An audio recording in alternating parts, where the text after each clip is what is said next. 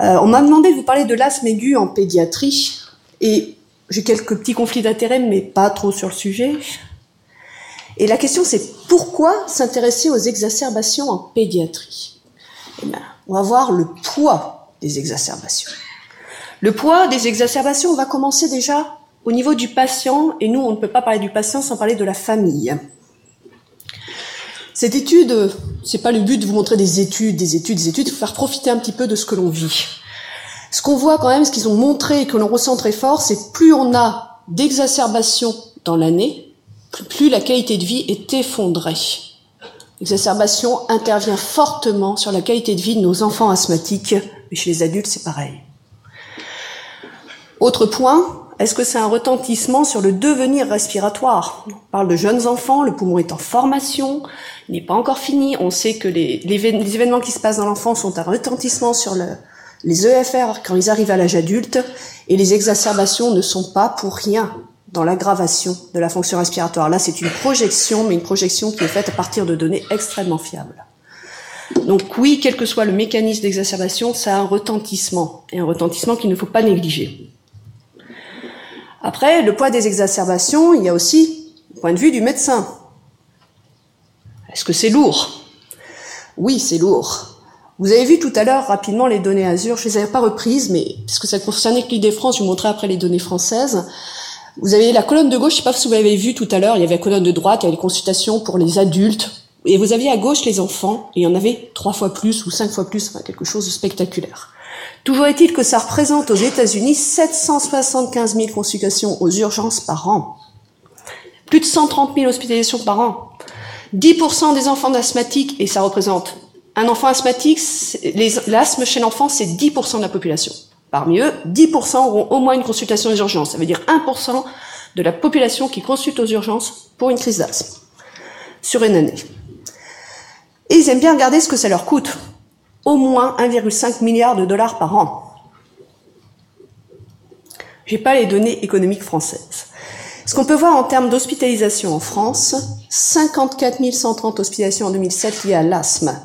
Parmi ces hospitalisations, 57% concernent la tranche des enfants de moins de 15 ans. Et je vous rappelle que dans la population générale, les enfants de moins de 15 ans ne représentent pas 57% de la population, loin s'en faut.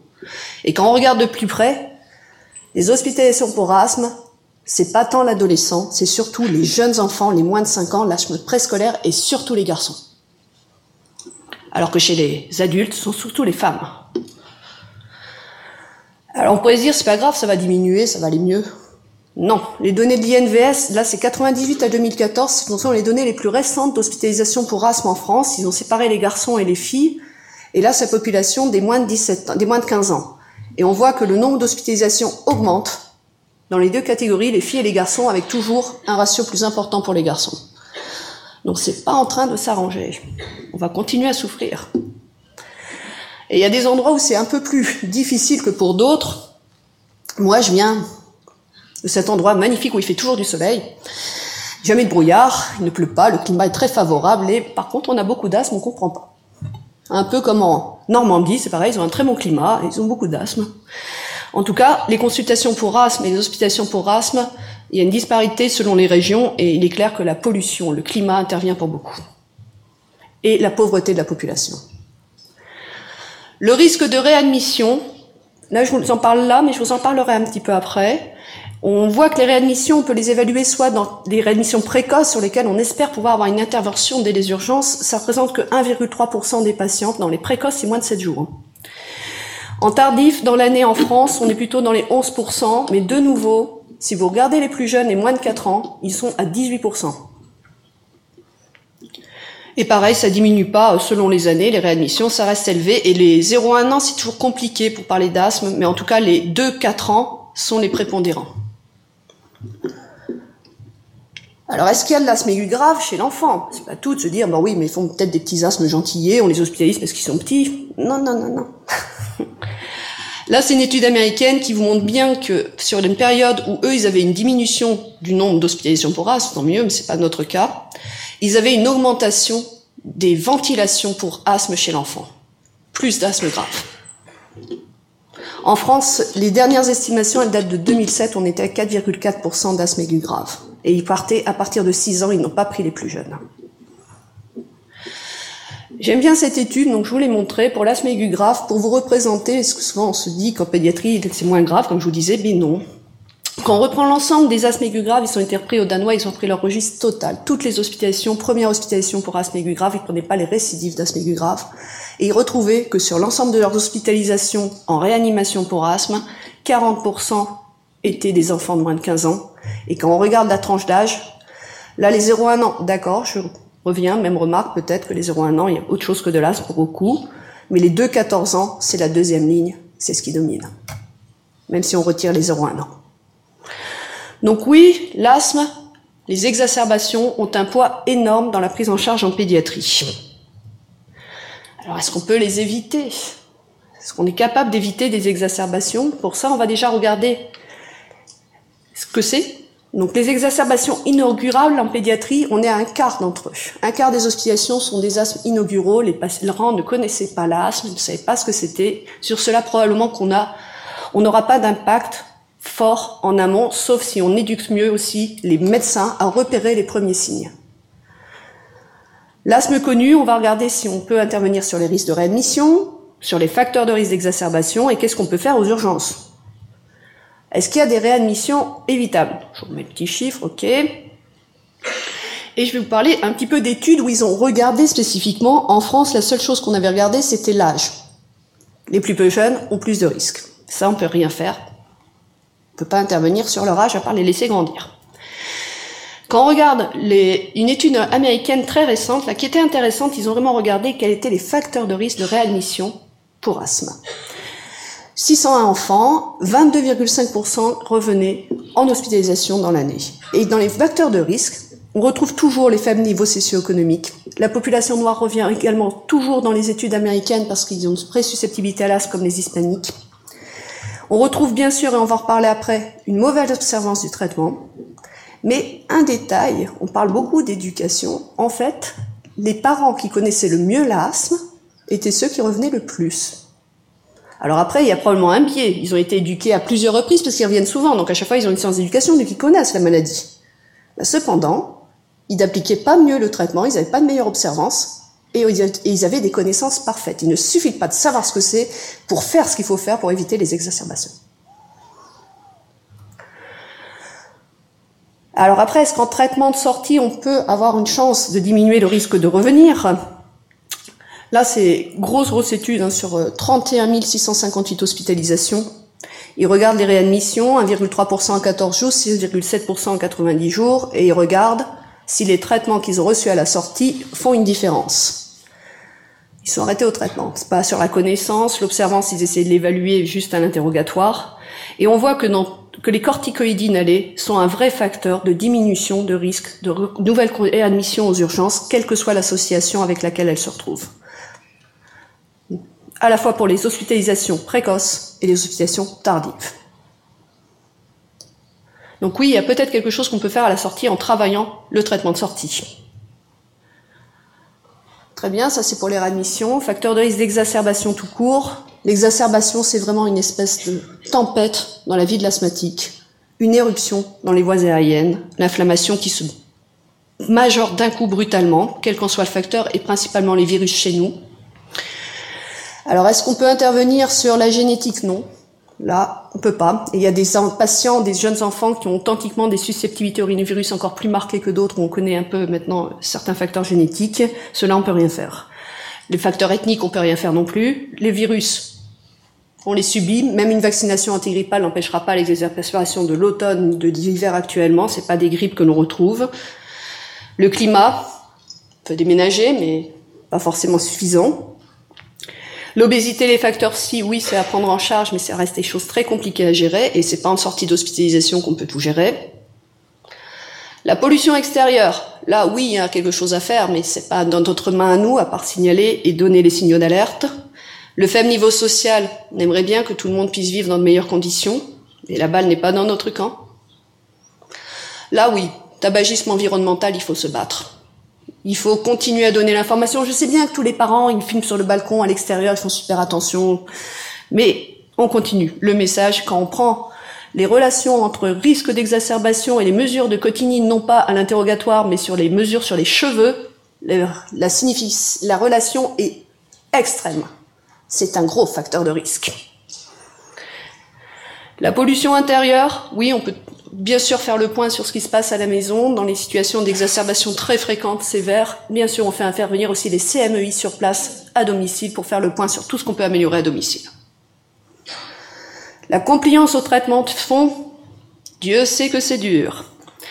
Lié aux parents et aux, patients, à nous travailler, les convaincre, mais la connaissance de la maladie ne suffit pas. Il faut vraiment insister, expliquer, aller sur les explications, les écoles de l'asthme qui portent un mauvais terme, puisqu'aller à l'école pour un enfant, c'est jamais très fun. Mais aller s'informer, aller se mettre dans des situations réelles avec des ateliers collectifs où ils peuvent se, on les fait faire, on les emmène à Between où ils font du sport ensemble et on apprend à gérer l'asthme à l'effort, on apprend à leur gérer beaucoup de choses. Les techniques d'inhalation, oui, facteur de risque majeur d'échec des traitements, même chez l'adulte, retenez toujours ne pas oublier les techniques d'inhalation, y compris aux urgences. Le spray dans la bouche, c'est la technique la plus difficile à acquérir, c'est celle que vous appliquez le plus souvent. Et cependant, quand on regarde, ça intervient pour beaucoup dans les mauvais contrôles de l'asthme, dans le risque d'exacerbation.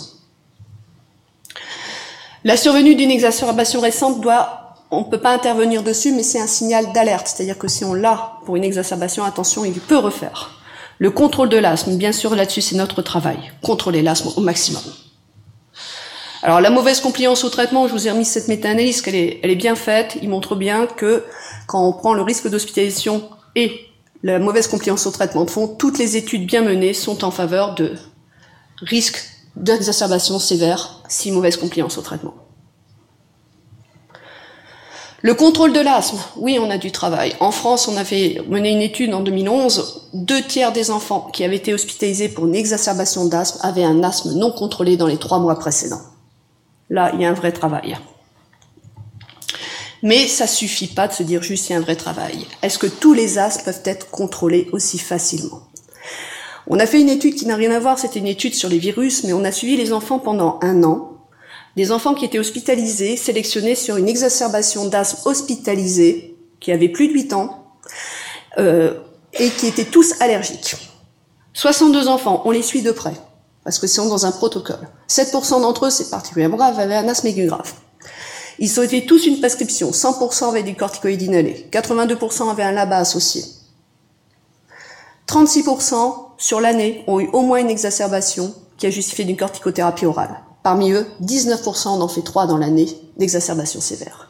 Il y a clairement aussi des phénotypes d'asthme sévère avec exacerbation fréquente. On a aussi en pédiatrie pour les moins de 6 ans un phénotype d'asthme intermittent avec exacerbation sévère. Ils n'ont aucun symptôme si ce n'est les exacerbations sont parmi les plus difficiles à gérer. À la fin de notre étude, 50% avaient du xolaire. Dans les 19, dans les exacerbateurs fréquents. 50% sur xolaire. Du coup, on va parler un petit peu de l'omalizumab. L'étude titre, je viens de vous être présentée, des enfants de 6-17 ans, pré-saisonniers, exacerbation dans l'année précédente, au moment de l'automne, pour tous. On les inclut, on voit si on fait mieux qu'avec le traitement de fond ou en doublant la corticothérapie inhalée. Les seules données qui sortent, c'est pour les stades 4 à, enfin, les stades 5 de traitement, les paliers 5 de traitement. Clairement, c'est significatif. On diminue le risque d'exacerbation sévère via le biais de l'interféron, comme on a parlé. En tout cas, c'est extrêmement significatif. Il n'y a pas photo. Dans les steps 5, tout c'est au moment où on se pose la question de l'indication de l'omalizumab. Et on sait que l'omalizumab, ce que ça lisse le plus en pédiatrie, sont les exacerbations. Oups. Les steps 2 à 4, c'est moins franc. C'est moins franc. Il faut bien garder, comme on le disait, l'indication pour les asthmes sévères avec exacerbation fréquente. Ceux-là sont les meilleurs pour euh, l'indication. Alors du coup, menu de tout ça, mais qu'est-ce que je vais pouvoir faire aux urgences? Aux urgences, ben, on peut aider les urgentistes, on leur met à jour avec eux des protocoles de prise en charge, je ne les ai pas fait là, euh, pour être bien ric-rac quand ils arrivent, pouvoir les sélectionner, pouvoir bien traiter l'asthme en aigu, mais après, après, il y a des choses qu'il faut quand même faire aux urgences. On peut profiter, nous quand même, dans les asthmes qui sont susceptibles de sortir directement des urgences, il est très clair qu'on propose plutôt spray par chambre d'inhalation que nébulisation. Donc on en profite. On en profite. On montre ce qu'il faut faire et ce qu'il ne faut pas faire. On sort de ça. Plus de spray dans la bouche chez le petit enfant, c'est très clair. On leur prescrit leur chambre d'inhalation. On ne l'oublie pas sur l'ordonnance. Et on a montré comment on faisait.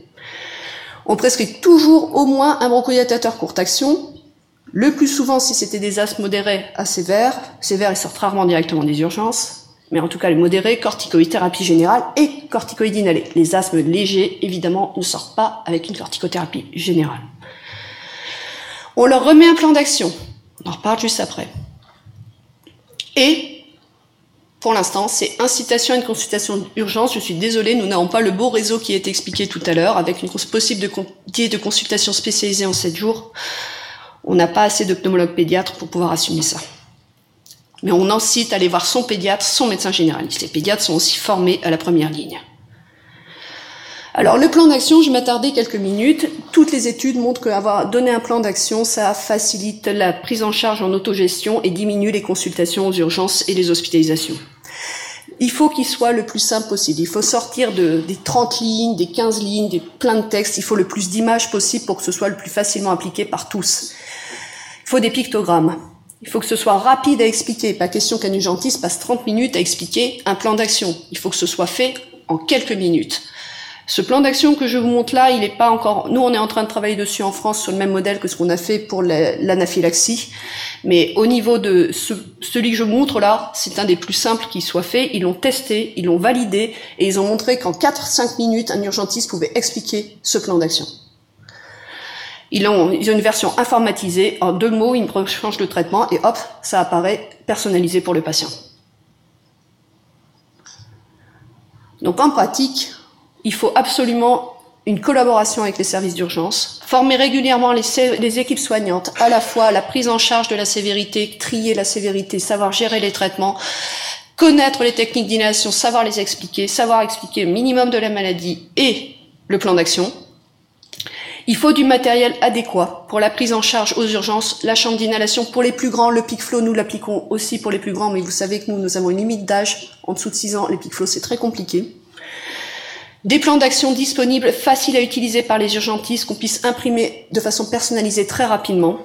Et avec tous ces outils, on a des chances de pouvoir améliorer la sortie d'hospitalisation directe des urgences. Tous les grands projets les grands plans qui montrent que l'éducation aux urgences, ça marche super bien. La plupart d'entre eux, au moment de l'intervention, il y a plein de moyens. Six mois après, il n'y a plus de moyens. Et l'efficacité chute. Donc il faut des outils simples qu'on puisse garder en se reformant régulièrement. Et je vous remercie beaucoup de votre attention.